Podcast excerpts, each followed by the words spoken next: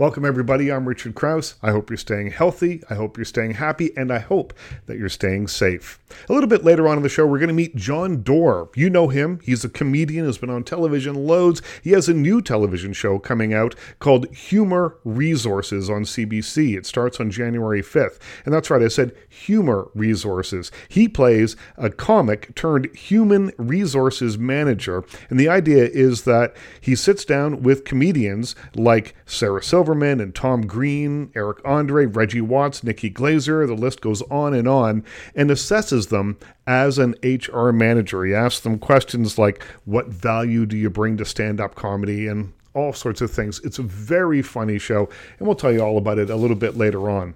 First up, though, my first guest is gastronaut, artist, and eight time Guinness World Record holder Bob Blumer. He's the creator and host of the television series Surreal Gourmet and Glutton for Punishment, and a producer and host of the world's weirdest restaurants.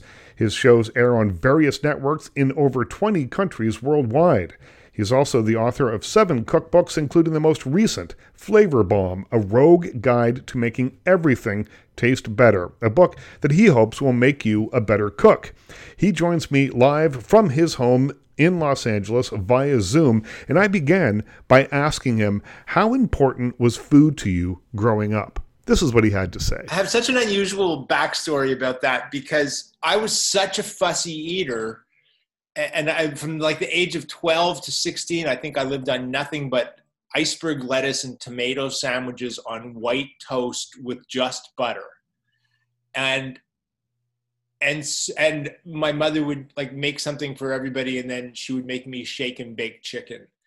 And so I grew up not really having an affinity for food and and thinking that my mother wasn't really a very good cook because that was my prism for seeing what she cooked. But it turned out after the fact, family friends have told me that she was actually a really adventurous cook and was making things like curries back in the way back when. Yeah, yeah. Um, and uh, I was just really unaware of it. So it was only when I got to college and I started eating, you know, I'd call my mother and go, "Hey, this broccoli stuff, not so bad after all," and and my palate evolved were you on a, a, food plan and if you were going to eat anything you were just going to eat what they put in front of you and that made you adventurous um you know i can't really put my finger on on that uh it was just a slow burn and right. and um, i did start i did start to learn how to cook when i moved into my first apartment and had a roommate and it was like someone's going to cook and someone's going to clean mm-hmm.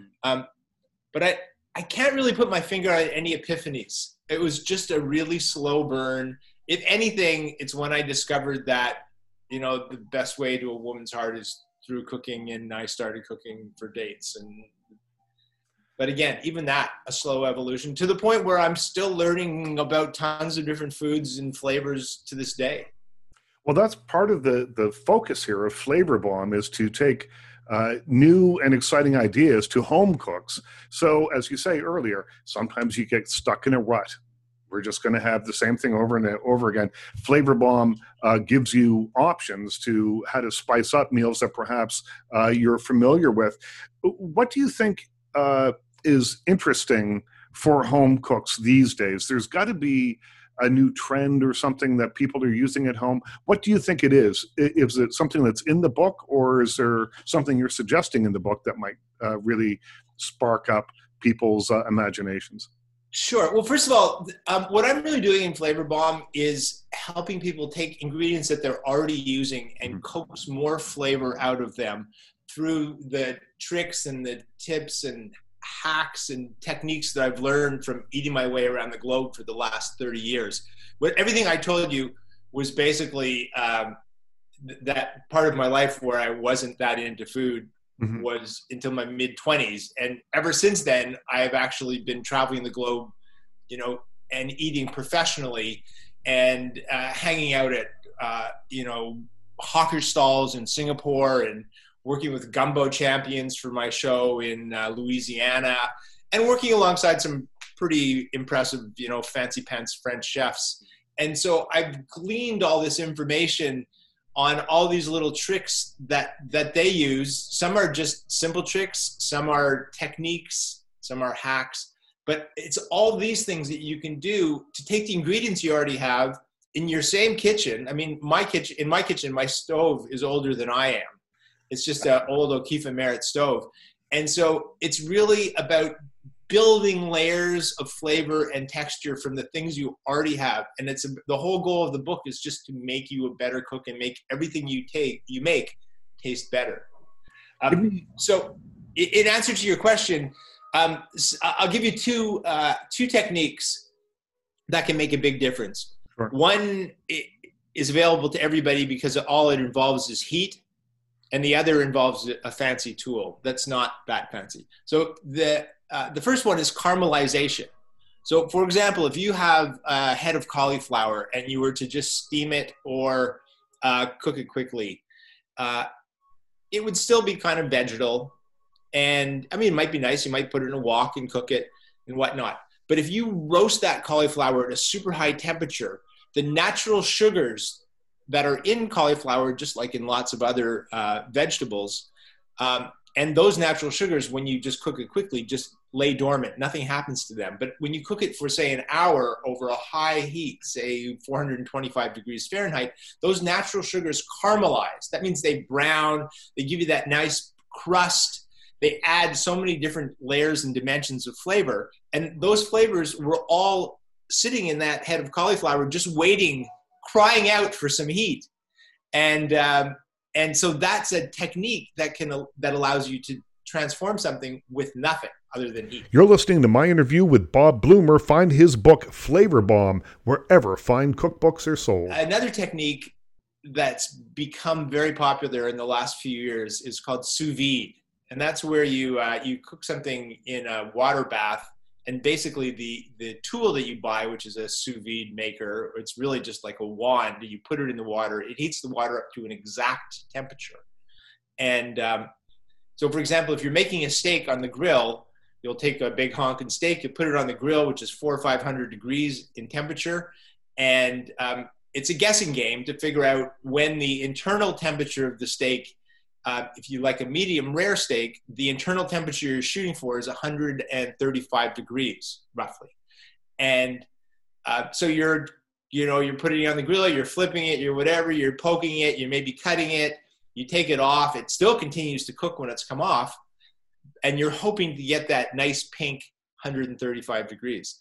Um, whereas with water bath and sous vide, you put the steak in a water bath that's exactly 135 degrees. You leave it there for a few hours until it rises to that temperature. If you get a phone call and talk for an hour, and the steak is in the water bath at 135 degrees, it still can't go any higher in temperature because the water surrounding it's 135 degrees. Therefore, it will still be that perfect pink medium rare.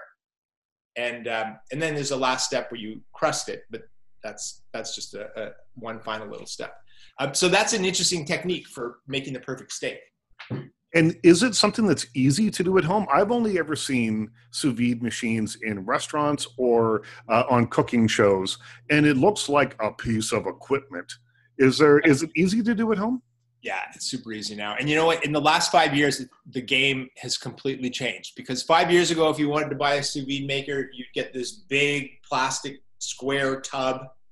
Uh, and at one end of it would be the sous vide maker, maybe in a box or whatever. You'd have to fill the whole tub up with water, wait till it got to temp, blah blah blah, uh, and that cost like four or five hundred bucks. Now for under two hundred dollars, you get something that looks like a, um, well, it's like a magic wand. Basically, it's uh, the size of a, an aerosol can of spray, and uh, you put the water. You just take any existing pot that you have, like a pasta pot. You fill it with water, put this sous vide maker in it, and then you take your steak and either just put it in a plastic bag and put it in the water, or if you have a cryovac, you know, like a food saver, uh, which sucks out all the water, and that's a little more ideal. Um, you use that, and you just drop it in. Most of these things, I mean, the the sous vide maker I use, which is called Joule, J O U L E, uh, has a it it connects to your phone and it just it's basically foolproof. It it strikes me that the only difference here in terms of of adding extra flavor and these, some of these techniques and hacks is time You just have to plan ahead a little bit. If you're going to roast a cauliflower, it probably has to be in there for 40 minutes. So you just start thinking ahead. Is that the idea? Um, in some cases, I mean, in other cases, let's take, for example, my puttanesca pasta. Um, it's not time at all. It's my pasta takes exactly the same time as anybody else's pasta. There's just a few little steps that I add along the way. So, for example, um, when I'm uh, adding garlic, I'll add two thirds of the garlic in the beginning, but I'll hold some back to the end because I want my puttanesca pasta to have big flavor, big bold flavor and bite. So if you cook all your garlic in the beginning in the pan, the flavors soften up. You want to have a little bite left at the very end, you toss in a little bit of the um, the minced garlic, and that'll kick it up. Um, I like to finish my puttanesca with some uh, fried breadcrumbs, which I, I make and I just you know I make them once a month and just keep them in my fridge. Um, uh, when I'm using when I take out the anchovies, anchovies, if you take them from a little tin, come with oil. They're stored in oil. That oil has tons of flavor, anchovy flavor, because it's been sitting on anchovies for maybe a year or so. So I add a bit of that oil. That gooses up the flavors a bit. So just a bunch of little steps. A lot of the time, it's just tiny little steps. Uh, and it's sort of the equivalent, the culinary equivalent of death by a thousand cuts. It's um, it's increasing the flavor profile of a dish by just lots of little things. But those little things that you're doing along the way that don't take any more time or effort uh, can make a huge difference in the flavor of your dish. Bobby Flay told me one time that he uses probably 60% more salt, 60% more salt in his food than you would at home. Um, is that a hack or is that just something that you would expect from restaurant cooking, something that you shouldn't have all the time? Yeah, you know, restaurant chefs rely on a few things that aren't necessarily the healthiest, but when you go out to a restaurant, all you're thinking about is flavor. So they're going to take a lot of shortcuts to get you big flavor. Um, I mean, the most famous example of that is uh, uh, uh, Joel Robuchon's mashed potatoes, and uh, they and I think I'm a I'm I think he's the correct Michelin star chef that I'm referring to.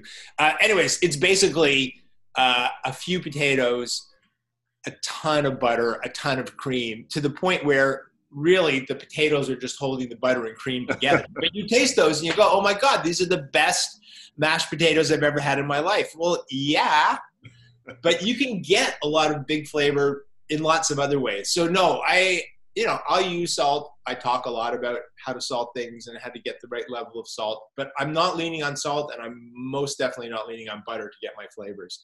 Things, here's some examples of things that are almost zero calories. Um, uh, citrus juice and citrus zest. So here's a really, really easy example. Uh, in the morning, I love to have granola. So I, I take my granola, whether I made it myself or I bought it, um, some plain yogurt, and then I love to take uh, an orange and just zest the the outer peel, and that orange zest, when you add that to to yogurt uh, along with your granola, just it it, um, it adds a, a, level of brightness and freshness. Um, as a bonus, it's free because you bought the orange to eat the orange, and you're getting the rind, which delivers the zest. Um, so that's one example. You know, uh, chefs, professional chefs use an awful lot of uh, lemon juice and vinegar in their cooking. They're if the, probably the biggest thing that separates home cooks from professional chefs is their constant desire to balance what they call the acid level of a dish. Um, and so they do that with lemon juice or uh, vinegar for the most part. There's lots of other ways, but um, and so the the average home cook will make soup and they'll go, oh, this tastes great. Uh, a restaurant chef will taste it and goes, needs more acid. And they'll mm-hmm. squeeze a little bit of lemon in at the end or lime or whatever. So that's one thing. Fresh herbs. I always have fresh um, parsley, uh, cilantro, and maybe mint in my fridge. I like to have a bunch of either, either all of those. And um, whether I'm making scrambled eggs or a salad or sauteing some mushrooms for something, I'm always adding fresh herbs at the end. And that also adds brightness and a whole different layer of flavor to your dish. Super, super inexpensive. And um, like the, the citrus, virtually no calories, right? Uh, same can be said about the last three things I'll mention in this little diatribe uh, garlic, ginger, and shallots, right? As a foundation for a lot of things that you're sauteing. And they give you tremendous flavor and also virtually no calories. You're listening to my interview with Bob Blumer, author of the cookbook Flavor Bomb. You can find it wherever fine books are sold. I've often thought that if I was invited to be a judge on a cooking show, I have three things that I would say. First, you talk about balance. I'd, I'd like a little bit more acid for balance, is something that always comes up. Uh, 10 more seconds under the salamander would have improved this. And uh, I think it could have used a pinch of salt. That's Those are the three things that I think you need to be able to, to riff off the top of your head to bluff your way through being a cooking show judge. That's what I would do anyway. That's I think that's excellent advice to any aspiring cooking show judges. Um, you know, I um, uh, there used to be a show in Canada called uh, Cook Like a Chef.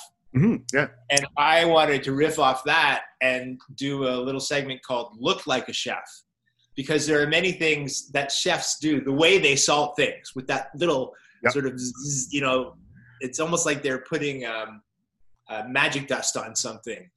Uh, the way they drizzle olive oil, yep. the, the way they flip things in a pan. So that's that's the look like a chef. You don't necessarily have to know what you're doing or add any real flavor, but it looks like you're in control. How do you research a book uh, like Flavor Bomb in terms of, of the recipes? So you have these recipes. Do you have friends over? Do you? Uh, how does it work? Do, you have to road test all of this.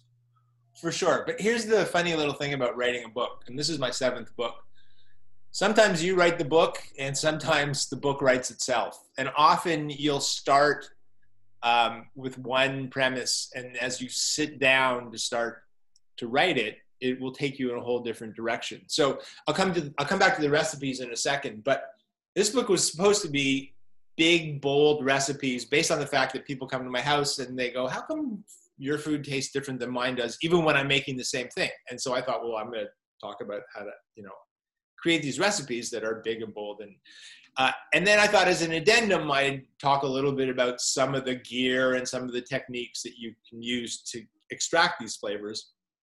And as I started to write that, that section became bigger and bigger and more involved. And I kept thinking of other things I'd learned from my travels and lessons I'd learned. Um, again, from like street food vendors or something that a gumbo champion told me.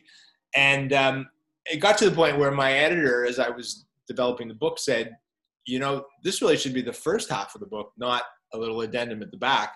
And and to me, the book is really about how to make everything taste better, and then the recipes are the bonus. Like the book is the school, the first half is the school, and the recipes are the bonus. To answer your question, yes, I test and retest and invite friends over and ask friends to make the recipes and tell me how it worked out for them. And I spend an awful lot of time trying to make my recipes very clear, very linear, and um, and I try to take away all of the guesswork. Mm-hmm. Uh, and nothing's more frustrating than trying to make a recipe and and being confused by what you're supposed to do. I, my voice my voice cracked because it hurts me so much to be confused by the directions in a recipe is unfair because already you're taking on a big challenge. You know, you shouldn't have to be interpreting things as well. In just a few minutes, Jon Dore joins us to talk about his new show, Humor Resources. It debuts on CBC on January 5th. Before we get to Jon, though, one more question for Bob Blumer, author of Flavor Bomb. He's a Canadian living in the United States, so I wondered if there's a food from Canada that he misses. There's Canadian foods that I miss because of COVID because I can't get them. But uh, despite the fact that I've lived in the same house under the D of the Hollywood sign for the last 31 years, um, I'm in Canada all the time. And and traveling to all to all the corners of the country, as many corners as there may yeah, be.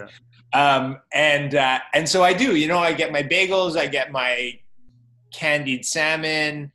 Um, I've had the good fortune of going out to Newfoundland um, every year for like the last eight years, and so you know I'll hang out with Jeremy Charles, one of the great Canadian chefs, who's like you know picking uh, oyster. What is it called? There's a green that he finds on on the shore that when you taste it tastes like oysters, and and he's always foraging for things and you know putting them together in really amazingly creative ways.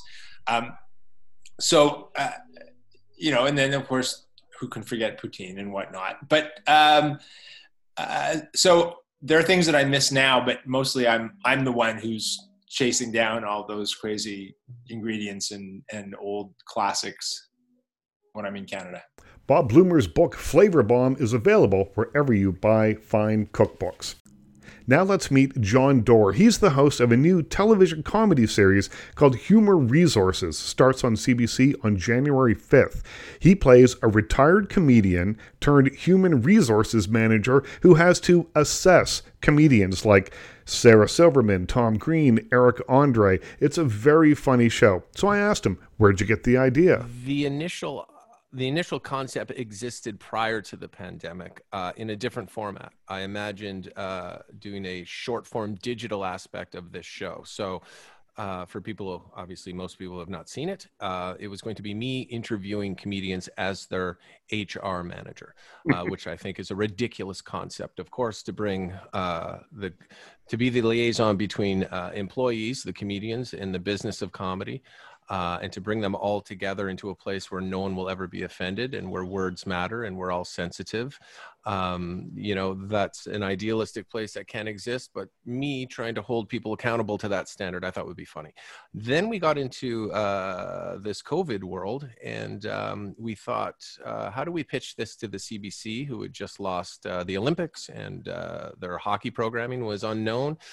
Um, so yeah, they were ready to hear a concept that could be shot in, safely in a pandemic. So, I mean, this is a whole conversation we could get into if you like, but we don't have to. But shipping cameras around and you know camera assistants in PPE gear and uh, everywhere from St. Louis to Los Angeles to New York to Alaska to Canada, Toronto, Vancouver uh, that was a whole process. But so the show itself now was what is life like in a pandemic? Mm-hmm. Uh, not only the complications, technically how to shoot it, but uh, how does someone like me work from home, uh, uh, co-parenting a child? Uh, what's my what are the pressures that go along with my relationship?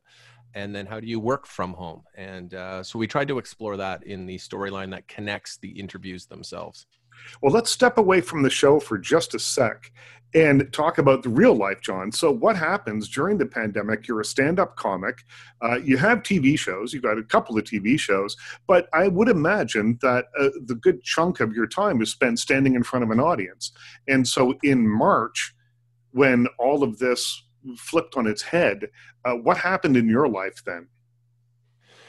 Uh, well, yeah. So uh, I'm not pretending that I'm unique in any way, but I will be selfish and say, yeah, the rug got pulled out from underneath me. I know it got pulled out from everyone, but uh, yeah, I had just moved up to Alaska um, as recently as a few months prior. Uh, I'd met a, a, wonderful woman who I now live with and her daughter, and uh, so I moved. I spent a lot of money moving up to uh, Alaska. I was uh, getting ready to pay some taxes and uh, had a great April planned, and then the rug got pulled out from underneath me. So yeah, financially, I was I was hit hard, um, and yeah, was not able to go out on the road and provide, and uh, was completely unsure where I was going to uh, make my money. Um, so that's what was going on with me at the time um, and then yeah this cbc opportunity came along and i won't lie to you uh, uh very happy that it did but that's what was happening with me. Yeah.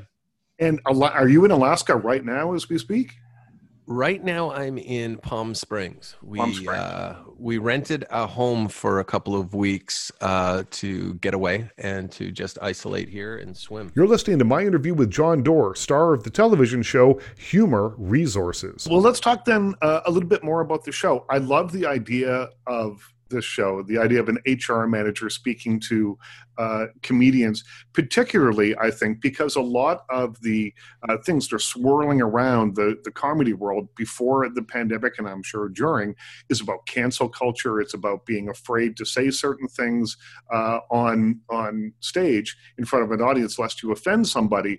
Uh, but this show kind of tackles all that stuff directly. You ask questions uh, to these comedians, like, what does accountability mean to you as a comedian? And it sounds like a, a like it's it's a very serious thing. And accountability is a very serious thing. But in the context of the show, you're playing it for laughs. But it, there is an undercurrent of truth here, right? There is an undercurrent of truth. We're stretching it. I think that, uh, yeah, stand up comedy forever has been a place, in my experience, and I think in other people's experience, although I won't want to speak for everyone. Uh, but uh, yeah, I think it is a place where you get to play and learn um, and you used to make mistakes and you'd be corrected either by other comedians or the audience would tell you that's offensive or incorrect and then you'd adjust as you learned and then you'd perfect material. Now i think we live in a hyper alert state where you know people are capturing things on cell phones and uh, are reacting um, to a work in progress. Um, so i think yeah that's I, am not saying that uh, their concerns are are wrong. It's just I think uh, you know the underground comedy club in the basement where you could explore your space and figure out how to say things and learn from your mistakes um, doesn't seem like it exists anymore. It's almost like you have to be perfect before you even get on stage and uh, yeah i think that was more where i came in was you know an hr manager trying to put a business corporate filter on people's creative thoughts uh, is just an opportunity for fun like before you say it I'll, I'll, I'll make sure you're correct so you do not get canceled Has it changed the way uh, that you perform? Uh, are, are, you nervous about saying things now? Or, I mean, uh, some of the comics that you've had on the show have just said, yeah, I'm not accountable. Uh, uh, you know, I, I, I, don't feel that I owe anyone an apology for a joke. Uh, where do you fall on that scale? That's it. I know you're talking about Ronnie Chieng. That's right. Um, exactly. Yes. Yeah. I love Ronnie Chieng so much. Uh, I've known Ronnie for a long time. He is uh, one of the first people we went after. Um, where do I fall there? Um, I'm definitely, um, you know, I want to be. I think intentions matter. Mm-hmm. Um, and this is an argument people have had in you know uh, in public many times now um, and i'm worried that the the outcome is shifting all the time so if the outcome's the most important thing but that's always shifting then at some point intentions have to matter again um, so I firmly stick behind. Uh, I intended to do this, and if I am going to use, um, you know, uh, inappropriate descriptions, I hope people know I'm doing it in to point out that it's incorrect to do so, and I should be held accountable. I'm common. I, I want. I want to be able to comment without being held ac- accountable. Accountability, such an important thing, and you do have to be accountable. And um, it, it, it's just, I think you are allowed to also comment on we are are uh, hypersensitive to uh, people not being accountable. If that right. makes any sense. Yeah, no, does I, that make sense? Okay. Well, it does make sense. It makes a little bit of sense. Okay. yeah, it doesn't make sense, does it? Okay, call me on it because I will be. I will explain it better. Okay. I do think that. Okay, I think that. Um, uh, I think we, we should be allowed to comment on the fact that we are being sensitive and that words are changing. Um, so I don't think that conversation that's happening in public is something we need to completely steer away from. I don't think we need to absorb all the new words and use them correctly. I think we should be able to comment on this is a new culture, and uh, we should be able to comment on culture. Well, comics, I think the job of a comic is to look at what's happening in culture and and be the, the the one that says something that's not always popular. As long as it's funny, I think you can you've got some leeway uh, to get away with stuff. Well, I possibly, possibly. but that could be problematic as well. Um, I, I agree. I think, uh, yeah, funny is important, but at what cost? Because some people might argue that uh, you could be reinforcing a stereotype and if you're not aware of it or you're not being accountable um, that could have harmful ramifications in the future so how important are the words we use now um, and are you contributing to a culture that's problematic in the future the fact that this is you know being discussed in public is the whole reason why we wanted to make a show like this right and mm-hmm. the, the list of comedians is uh, uh, really great. Sarah Silverman, Tom Green, Eric Andre, uh, there's a guy that pushes an envelope. Uh, Reggie Watts, Nikki Glazer, the Lucas brothers, Aisha Brown, Scott Thompson.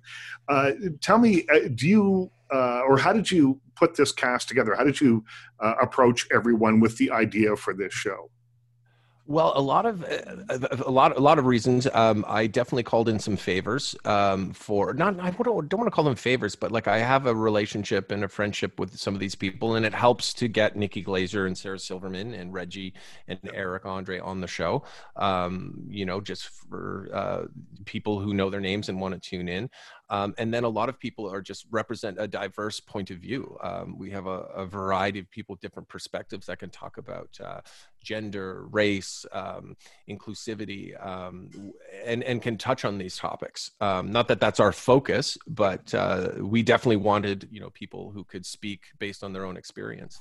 Um, so yeah, it was a lot of calling in favors and asking people to be a part of the show, and uh, yeah, they were very willing, and they let a an assistant camera operator enter their home during a pandemic, and you know set the focus. So yeah, they were brave souls. They were. It would have been easy, I suppose, to do this via Zoom or via whatever people are using now, uh, but it wouldn't have felt the same. I guess it wouldn't have looked as good we couldn't there's no way we could broadcast that quality. You'd be relying on someone's you know weak um, uh, internet signal uh, the zoom quality as handsome as you are now richard and as beautiful as i am. Uh, not all of us have this kind of connection.